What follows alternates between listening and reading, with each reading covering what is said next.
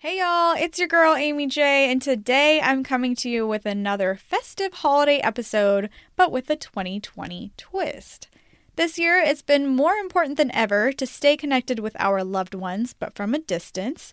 And reflecting back to this time last year, I remember talking to you guys about how technology and social media may not always be in our best interests when it comes to living in the moment.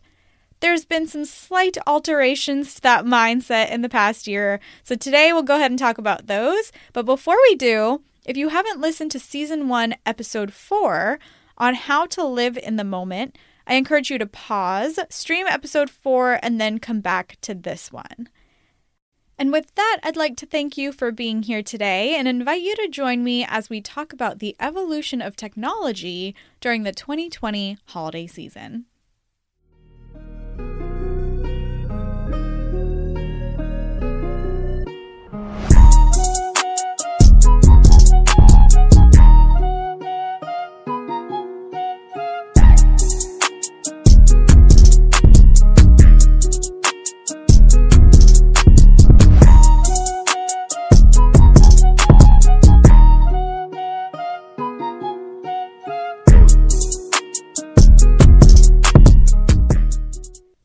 Last year, I released episode 4 on how to live in the moment, and at the end, I left y'all with a weekly challenge.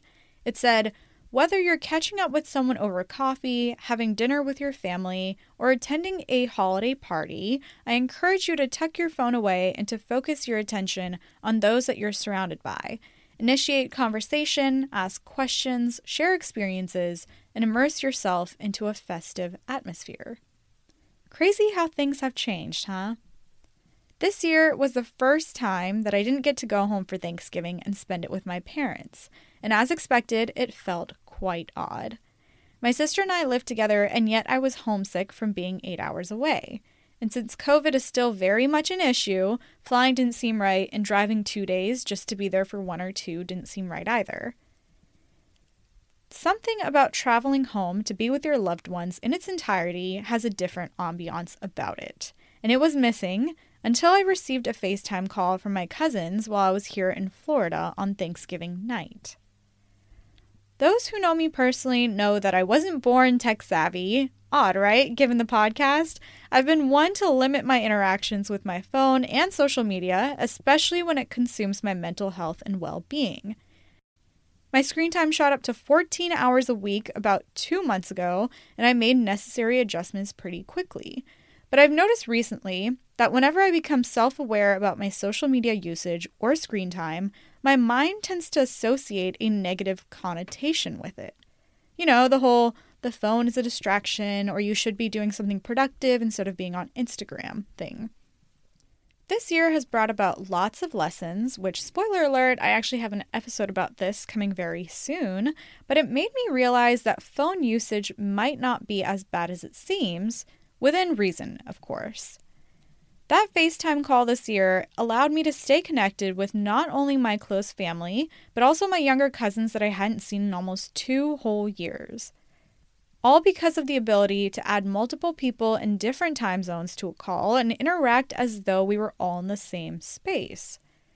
It's made me cherish the virtual moments with my parents, grandparents, aunts, and uncles, and my dear cousins a little more. That leads me to my next point balance. I've been so in love with the word peace recently, and if something is disturbing my peace, I've become a lot more conscious about restoring it to equilibrium. In the case of phone usage, technology, and social media, I encourage you to think about where your balance lies. If you're streaming this episode, you're probably listening on a phone, laptop, or tablet, right? How much time do you spend on your device, and what is that time usually dedicated to? Work, studying, keeping up with stocks, shopping, writing? And how is it serving you? Now, I can't tell you what's good or bad, what's productive or not, and even whether your intention has to be productive when you're using the device. It's up to you, but just take a second to reflect and see how you've been doing. On that note, I want to bring back the challenge for you just this one time. Contrary to the previous episode's challenge on living in the moment, this time I want you to use a piece of technology and connect with someone this week. Maybe you'll stream another episode and spend some more time with me, call your loved ones, or record a message for your future self to listen to in 2021. In episode 26 of season 1 on social media, which I'll link for you below, we talked all about dopamine and the reward circuit. With this challenge, I want you to practice self awareness and instead of seeking reward from some of the things we talked about in that episode, focus on the dopamine spikes from joyful interactions with those you care about most this holiday season. Speaking of the holiday season, it is that time of year, y'all. You showed me so much support on the first ever Brain Meets Mind drop. And to say thank you, I want to give a lucky listener a set of goodies from the collection. There's three different ways to enter, and I know most of you listen on Apple Podcasts, so I'll leave this as an option. If this doesn't apply, you can pick one of the other ones. If you're streaming on Apple Podcasts, you can leave a rating and a review. Also, fun fact did you know we've been rated at five stars for the past year?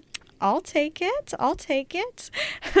if you're on Instagram, you can like today's giveaway post, comment your favorite Brain Meets Mind episode, and share to your story. And be sure to tag me so I know that you did. And if neither applies to you, you can send me an email at brainmeetsmindpodcast at gmail.com letting me know your favorite episode and one thing that you learned from it. The giveaway ends on Friday, December 18th at midnight, and the winners will be contacted on Saturday, the 19th. I know this was a lot of information, so I'll leave everything in the show notes for you to read through as well. As always, I'm so incredibly thankful for your support. I hope you have a wonderful, wonderful week virtually and safely connecting with those that are important to you. Good luck with the giveaway entries, and I'll see you next Wednesday.